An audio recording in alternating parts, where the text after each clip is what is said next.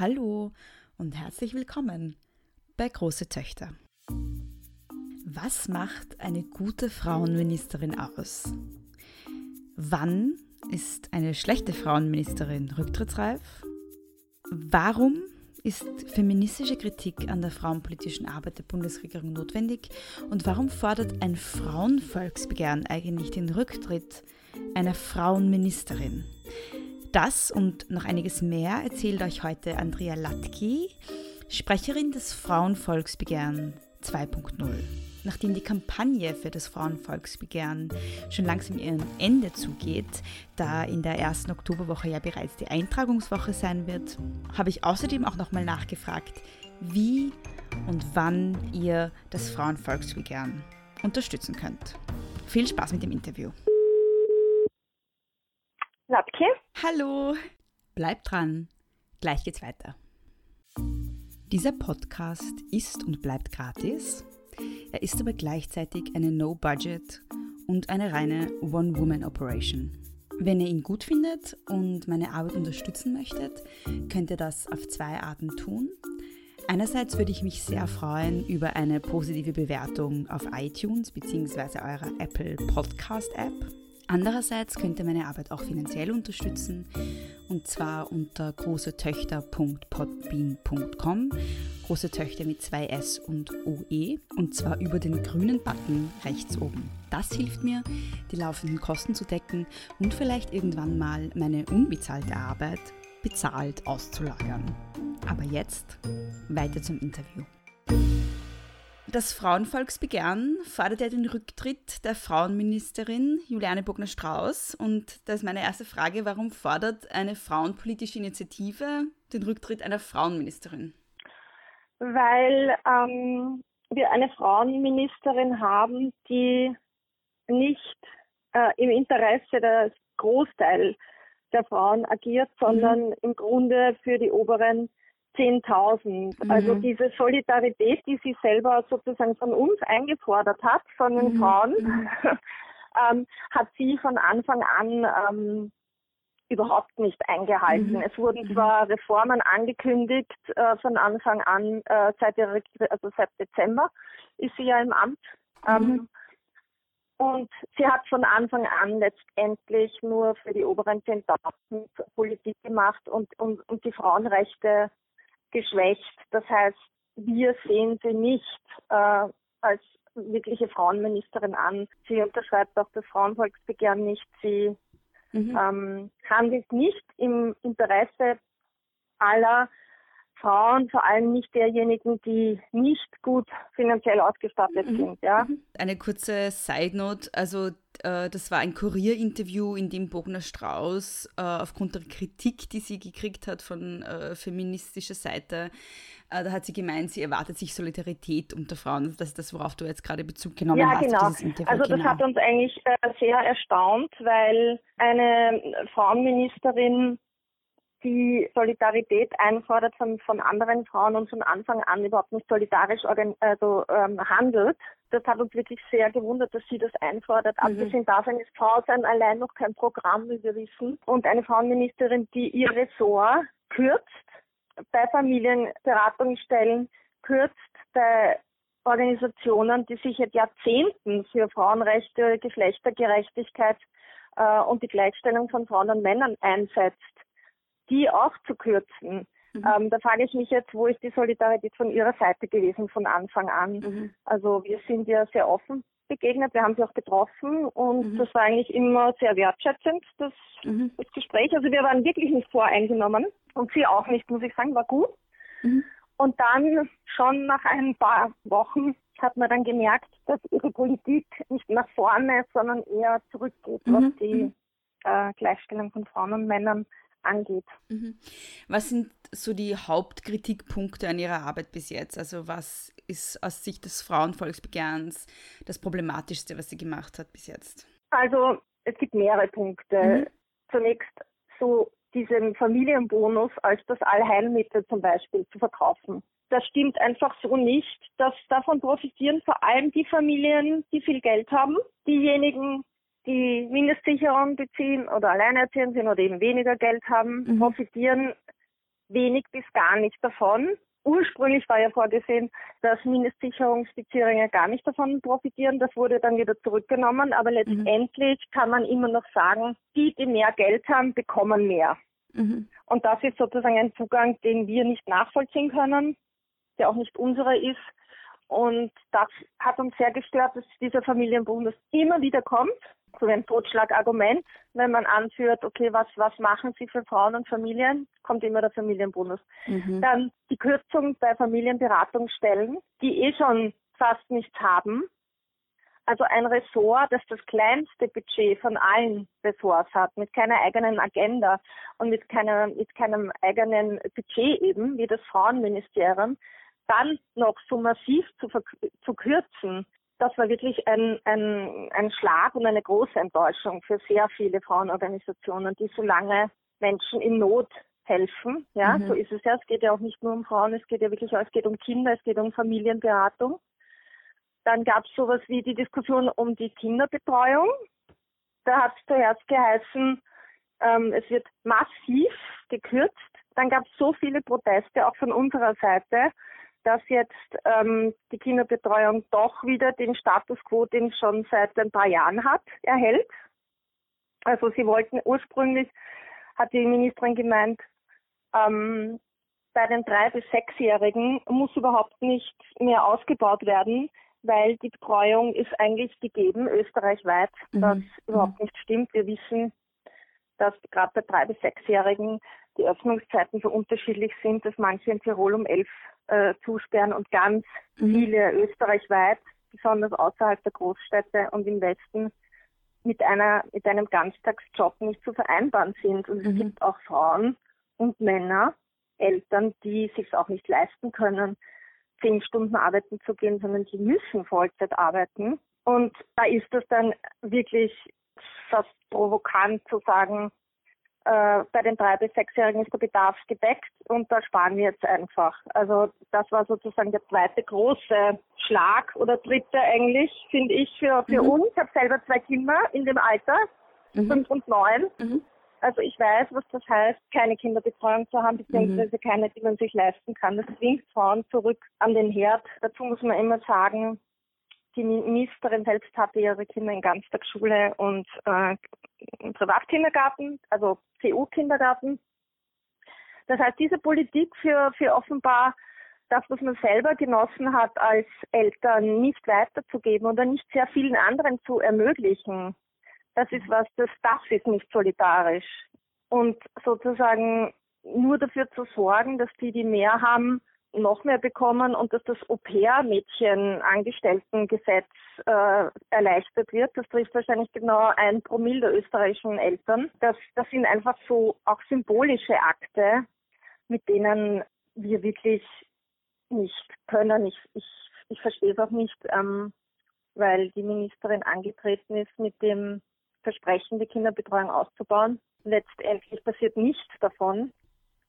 Und diese Statistiken, die sie da immer verbreitet und dass eben der Bedarf gedeckt ist, weil es da so Bedarfserhebungen gibt, würde mich sehr mal interessieren, wie diese Bedarfserhebungen entstehen, also wie, mhm, welche Eltern da mhm. gefragt sind. Mhm. Meine Freundinnen in Niederösterreich wurden nie gefragt, das, das habe ich jetzt recherchiert. Also das ist eine sowohl symbolisch als auch faktisch finanzielle eigentlich Zerstörung jahrzehntelanger Frauenpolitik.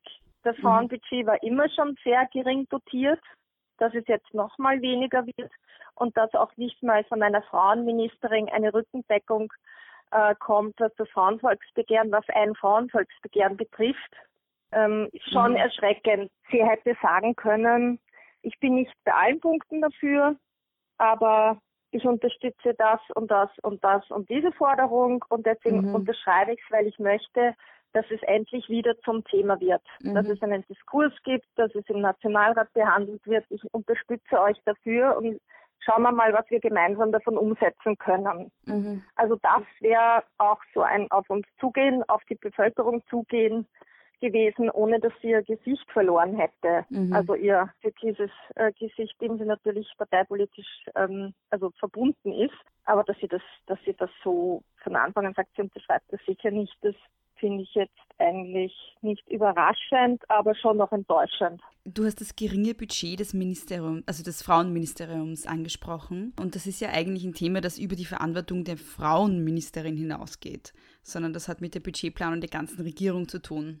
Richtig, richtig, genau. natürlich. Ja, und da schließe ich jetzt meine Frage an.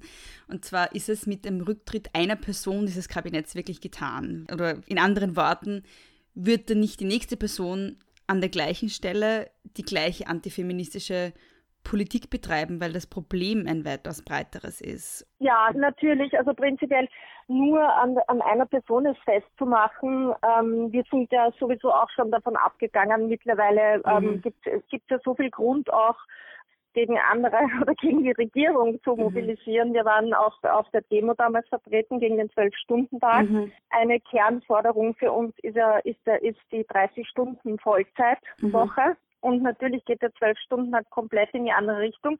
Zum Beispiel da, auch da hätte die Frauenministerin sagen können, das ist nicht vereinbar für Mütter und Väter, die arbeiten gehen müssen, wollen. Mhm wie sollen die bitte ähm, zwölf Stunden am Tag arbeiten, wenn gleichzeitig die Kinderbetreuung überhaupt nicht gewährleistet ist, am Land mhm. schon überhaupt gar nicht. Also da hätte sie zum Beispiel auch was sagen können. Äh, und natürlich betrifft es die ganze Regierung. Es geht nicht nur um eine Person. Es geht aber nur mal darum, also wir kritisieren auch den Herrn Kickel und auch wir haben auch die Hochzeit, die Einladung von Putin zur mhm. Hochzeit der Außenministerin kritisiert. Mhm. Also sie ist sozusagen nicht die einzige, die, die wir kritisieren, mhm. aber sie ist nun mal zuständig für unseren ja. Bereich. Mhm. Und die Frau Bodmer-Strauß ähm, hat sich von Anfang an als sehr, also als sehr liberale und durchaus, sie weiß, sie ist Mutter mit Karriere, sie weiß, was das bedeutet, Vereinbarkeit von Beruf und Familie, mhm. aber sie hat ganz anders gehandelt. Und sie hat auch nie sozusagen sie hätte ein bisschen sich schon aus ihrem Ministeriumstellerrand ähm, über den drüber schauen können und hier und da auch sich zu Wort melden, wenn es um die Zwölf-Stunden-Woche mhm. geht, zu sagen, ja, wir wissen, also das ist jetzt notwendig, wir machen das. Sie muss natürlich das sagen, was ähm, der Herr Kurz vorgibt. Klar, sie ist Teil der Regierung, aber sie hätte auch manchmal versuchen können, symbolisch auch in Interviews zumindest anzudenken, was man denn da für Frauen machen könnte und für oder Väter auch. Ähm, also ich denke, sie hätte einen größeren Rahmen, in dem sie sich bewegen könnte, als sie es jetzt tut. Mhm. Ähm, und Natürlich, wenn wir jetzt die Frau Bogner-Strauß austauschen würden, dann kommt vielleicht jemand anderer nach, aber dann wird man, wenn die so genauso handeln, würden wir die genauso wieder zum Rücktritt auffordern. Mhm, mhm, es geht uns ja nicht um die Person an sich, sondern um, um die Funktion und was sie daraus macht. Mhm. Und sie kürzt und sie nimmt weg und sie kürzt bei den Menschen in Not vor allem und nicht natürlich bei ihrer Klientel, bei der Elite, sondern bei Frauenorganisationen, bei Gewaltprävention, ähm, auch bei, bei dieser Zusammenarbeit, Schulungen von, für die Polizei und mhm. Mitarbeiterin von Frauenhäusern. Mhm. Also, das Marak-Projekt. Ja, ganz ja. essentiell wichtige Dinge langfristig ja, mhm. äh, werden von ihr gestrichen. Das, das kann es nicht sein. Mhm. Und das kann man sich auch nicht gefallen lassen. Also da, da muss man zumindest verbal, symbolisch dagegen, dagegen mhm. sich stark machen. Mhm. dass dass Frauen, die auch seit Jahrzehnten in Organisationen arbeiten, die sowieso unterdotiert sind. Da geht es ja bei manchen um eine Förderung von 5000 Euro. Ich meine, das ist lächerlich. Mhm. Das kriegt, weiß ich nicht, irgendjemand pro, pro Woche als Gehalt, ein mhm. Minister, ja. Und das mhm. ist das Jahresbudget. Und mhm. das wird dann noch gestrichen. Das, das ist, das ist schon brutal, muss man sagen, mhm. ja mit weitreichenden Folgen. Und yeah. können wir nicht, da können wir nicht zuschauen, dann können wir auch nicht zustimmen. Im Gegenteil, das, da müssen wir dafür kämpfen, dass das in eine andere Richtung gehen muss. Es gibt ja auch eine Online-Petition zum Thema, die einen Rücktritt Juliane Bogner-Strauß fordert. Wo kann man die unterschreiben und wie viele Leute haben bereits unterschrieben? Es gibt diese Aufstehen-Seite. Ja? Und, und da kann man auf dieser, äh, auf der Seite kann man bei der Petition ähm, Frauenvolksbegehren vor der Rücktritt, mhm. der Frauenministerin kann man da unterschreiben. Wobei für uns auch, wenn jetzt zum Beispiel die Kinderbetreuung wieder zurückgenommen wurde, das haben sie als so großen Erfolg verkauft, äh, da darf man nicht vergessen, das gilt nach wie vor, dieser Rücktrittsaufruf, weil ja nicht mehr Geld investiert wurde, sondern sie haben ihren eigenen Rückschritt nur zurückgenommen und ihn mhm. als Erfolg verkauft. Mhm. mhm. Das haben mhm. wir durchschaut. Ja. Es ist ja als Feministin, also als Feministin ist man ja geübt darin, ständig vorexerziert zu bekommen, was man äh, nicht gut findet. Gerade wenn man mit einer ähm, konservativen Regierung konfrontiert ist. Und man ist geübt darin zu benennen, was man zu kritisieren hat. Aber was mich jetzt noch interessieren würde, ist, was hätten wir denn gerne für eine Frauenministerin? Also was soll, was soll eine gute Frauenministerin leisten? Also eine gute Frauenministerin muss immer dafür kämpfen, dass ihr Ressort stärker wird oder mhm. zumindest das Budget hält. Mhm. Dass sie eine eigene Agenda kriegt, dass sie nicht dem Herrn Kurz unterstellt, also jetzt mhm. dem Bundeskanzler unterstellt ist. Das heißt, mhm. die, das war jetzt in den letzten Jahrzehnten auch nicht anders. Das hängt jetzt nicht an der Frau Bogner-Strauß. Ich sage mal, wenn mhm. ich mir jetzt, wenn ich einen Wunsch frei hätte, mhm. wäre das Frauenministerium eigenständig, nicht an das Bundeskanzleramt angebunden, mit einer eigenen Agenda, mit einem eigenen Budget, wo man mhm. nicht betteln gehen muss dann zum Bundeskanzler, was man ausgeben darf und was nicht. Und ähm, eine Frauenministerin, die sobald es in der Öffentlichkeit oder in der Politik zu sexistischen Aussagen, auch rassistischen Aussagen kommt, ähm, den Frauen den Rücken stärkt, sich mhm. wirklich dazu äußert, auch gegen vielleicht ihre eigene politische Zugehörigkeit sich mehr traut, für die Frauen einsteht, die Probleme aufzeigt, die Frauen haben, nämlich nicht nur reiche Frauen, sondern vor allem Frauen, die weniger Geld haben, Familien, also die und die dafür lobbyiert und sich einsetzt, dass es dass es mehr Geld gibt für Frauenorganisationen, die nämlich auch für die gesamte Gesellschaft. Es geht ja nicht nur um Frauen, da geht es ja auch um Männerberatungsstellen, um Familien. Ähm, Wenn es um zwölf Stunden da geht, erwarte ich mir, dass die sofort sagt, so geht das nicht. Die Familien zerbrechen an zwölf Stunden Tagen. Wie mhm. soll das funktionieren? Lösungen aufzeigt, mit anderen Ministern verhandelt, also die sich wirklich für die Interessen von Frauen aller Altersstufen und auch aller finanziellen, also aller sozialen Schichten sozusagen ähm, einsetzt. Mhm. Von Anfang an, finanziell und auch verbal, symbolisch, politisch, hinten herum durch Lobbying, wie auch immer, ist mir egal. Mhm. Ähm, aber wo man das Gefühl hat, man wird ähm, unterstützt und das Leben von Frauen wird verbessert, weil sich diese Ministerin stark macht für uns Frauen. Das würde ich mir wünschen.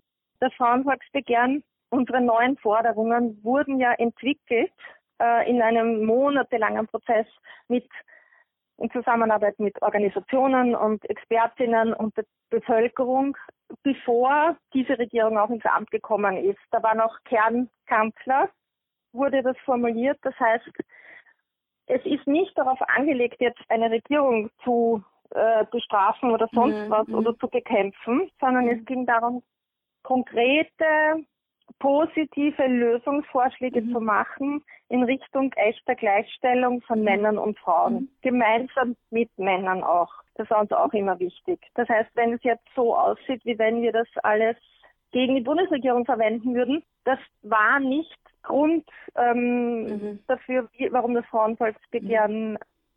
initiiert wurde, sondern das war noch in einer ganz anderen politischen Situation. Mhm.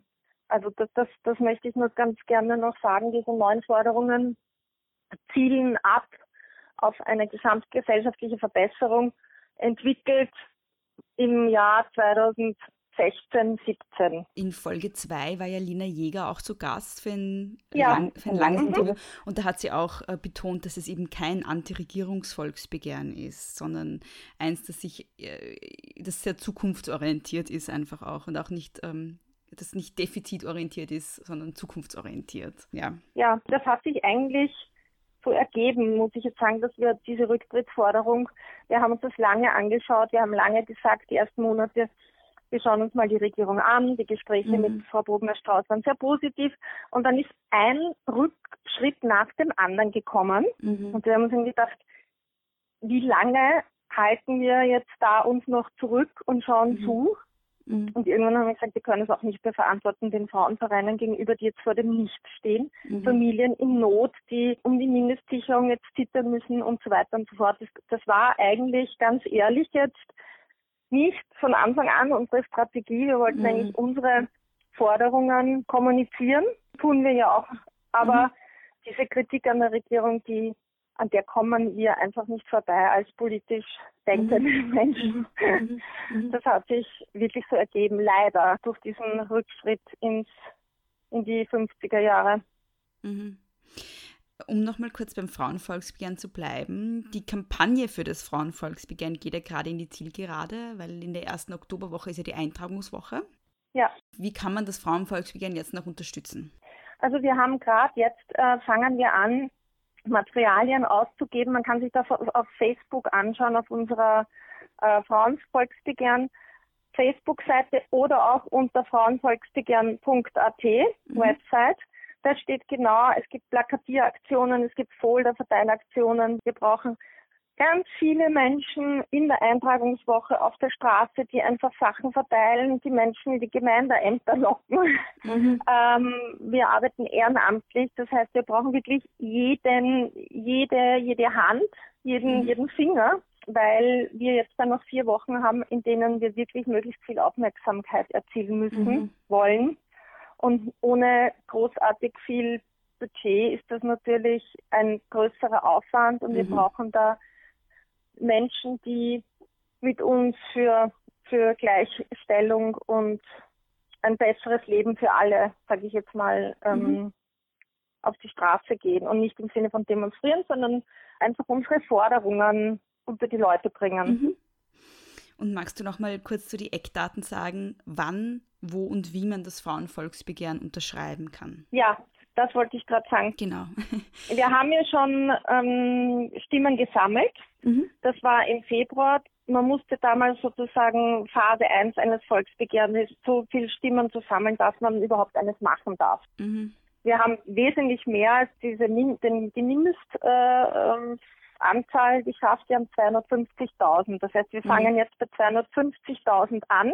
Die, die mhm. schon unterschrieben haben, müssen nicht nochmal unterschreiben. Mhm. Die, die nochmal die, die jetzt unterschreiben möchten, können das vom 1. bis 8. Oktober in jedem Gemeindeamt am Land oder mhm. magistratischen Bezirksamt in Wien. Führerschein genügt, einfach reingehen, muss nicht äh, Hauptwohnsitz sein. Das heißt, ich kann jetzt auch als Wienerin in Dornbirn oder in Linz unterschreiben, völlig mhm. egal. Oder mit Handysignatur und Bürgerkarte. Also es geht auch, wenn man auf Urlaub ist? Es geht auch, wenn man auf Urlaub ist, genau. Und es geht auch, wenn man in Österreich auf Urlaub ist, kann man in Kärnten unterschreiben, auch wenn man in Wien wohnt. Mhm. Und wenn man nicht gesehen werden will im Heimatort beim Unterschreiben, das gibt es ja natürlich auch, dann fahrt man in den Nachbarort oder in mhm. die größte nächste, nächste Stadt. Mhm. Ähm, und das geht eben von Montag 1. bis Montag 8. Oktober. Und wenn man mehr für uns noch tun müsste, dann überredet man motiviert man fünf, mindestens fünf weitere Freunde und Verwandte, dass sie bitte auch unterschreiben sollen. Wenn das jeder machen wird, jede, dann wären wir unserem Ziel, dass wir die Stimmen verdoppeln, schon einen Schritt näher. Und wir gehen jetzt mal davon aus, dass wir das schaffen, weil die Rückmeldungen sind so toll und es fragen so viele an, die uns helfen können. Männer auch, sehr viele mhm. Männer. Also wir sind sehr positiv gestimmt, dass wir, dass wir diese 500.000 mindestens mhm. erreichen können. Ja, ich habe auf jeden Fall alle Daumen gedrückt. Ähm, ich habe schon unterschrieben. Hat geholfen. ich glaube, es waren nicht nur meine Daumen, die geholfen haben. Ähm, und ich wünsche euch noch alles Gute. Ich hoffe, äh, ich hoffe, dass ganz viele Leute unterschreiben werden. Ja, ich hoffe es auch. Wir haben jetzt so lange und es haben so viele Menschen ehrenamtlich dafür Blut, Schweiß und Tränen und Energie da reingesteckt und ich hoffe wirklich, dass sich das dass, dass es sich lohnen wird und es hat sich schon gelohnt, weil die, da hat sich schon so viel getan, jetzt auch im, in Gesprächen und in der Begegnung mit so vielen Menschen. Also es war, es ist jetzt schon ein wirklich erfolgreiches Projekt. Ja, dann noch toi toi toi. für die nächsten Wochen, für die letzten Wochen. Und, vielen Dank, ähm, vielen Dank. Ja, und danke ähm, fürs Unterstützen. Und danke für das Interview. okay. Danke, tschüss. Und danke an euch fürs Zuhören. Die Petition, die den Rücktritt von Ministerin Johanna Bogner-Strauß fordert, findet ihr in den Shownotes dieser Folge. Das Frauenvolksbegehren könnt ihr unterstützen mit einer Unterschrift in der Eintragungswoche und indem ihr alle eure Freundinnen und Bekannte und Familienmitglieder motiviert, dasselbe zu tun natürlich auch mit einer Spende unter frauenvolksbegehren.at slash spenden und indem ihr bei den Flyer, Sticker, Verteil- und Plakatieraktionen mitmacht. Die Termine hierfür findet ihr auf der Facebook-Seite des Frauenvolksbegehrens und den Link dazu findet ihr wiederum auch in den Shownotes dieser Folge. Und eine Notiz am Rande in eigener Sache. Große Töchter ist mein zweites Podcast-Projekt und sowas wie ein österreichisches Spin-off-Projekt eines bereits bestehenden Podcasts, nämlich She Who Persisted, The Nasty Podcast. Das ist ein englischsprachiger feministischer Podcast, der jeden zweiten Dienstag erscheint. Ihr werdet nach dieser Folge noch einen kurzen Trailer dazu hören. Es würde mich freuen, wenn ihr mal reinhört. Große Töchter könnt ihr hören auf großetöchter.podbean.com, große Töchter mit zwei S und OE und überall dort, wo es Podcasts gibt, also eigentlich in jeder Podcast-App, mittlerweile auch auf Spotify und auf Amazon Alexa-Geräten. Und wenn euch der Podcast gefällt, dann hinterlasst doch bitte, bitte ein 5-Sterne-Rating und eine Review auf iTunes oder in der jeweiligen App, die ihr nutzt, um den Podcast zu hören. Es ist leider nicht in allen Apps möglich zu bewerten, aber mittlerweile doch in sehr vielen. Am meisten bringt es natürlich auf iTunes. Ein großes Danke auch an Aline, die in den letzten Wochen große Töchter abonniert haben und oder gute Bewertungen hinterlassen haben. Und an den Standard und die Anschläge dafür, dass ihr über den Podcast berichtet habt. Wahrscheinlich habt ihr alle schon das Frauenvolksbegehren unterschrieben. Wenn nicht, dann bitte, bitte tut das in der ersten Oktoberwoche und versucht alle in eurem sozialen Umfeld zu überzeugen, es euch gleich zu tun. Bis zum nächsten Mal. Nicht kleinkriegen lassen.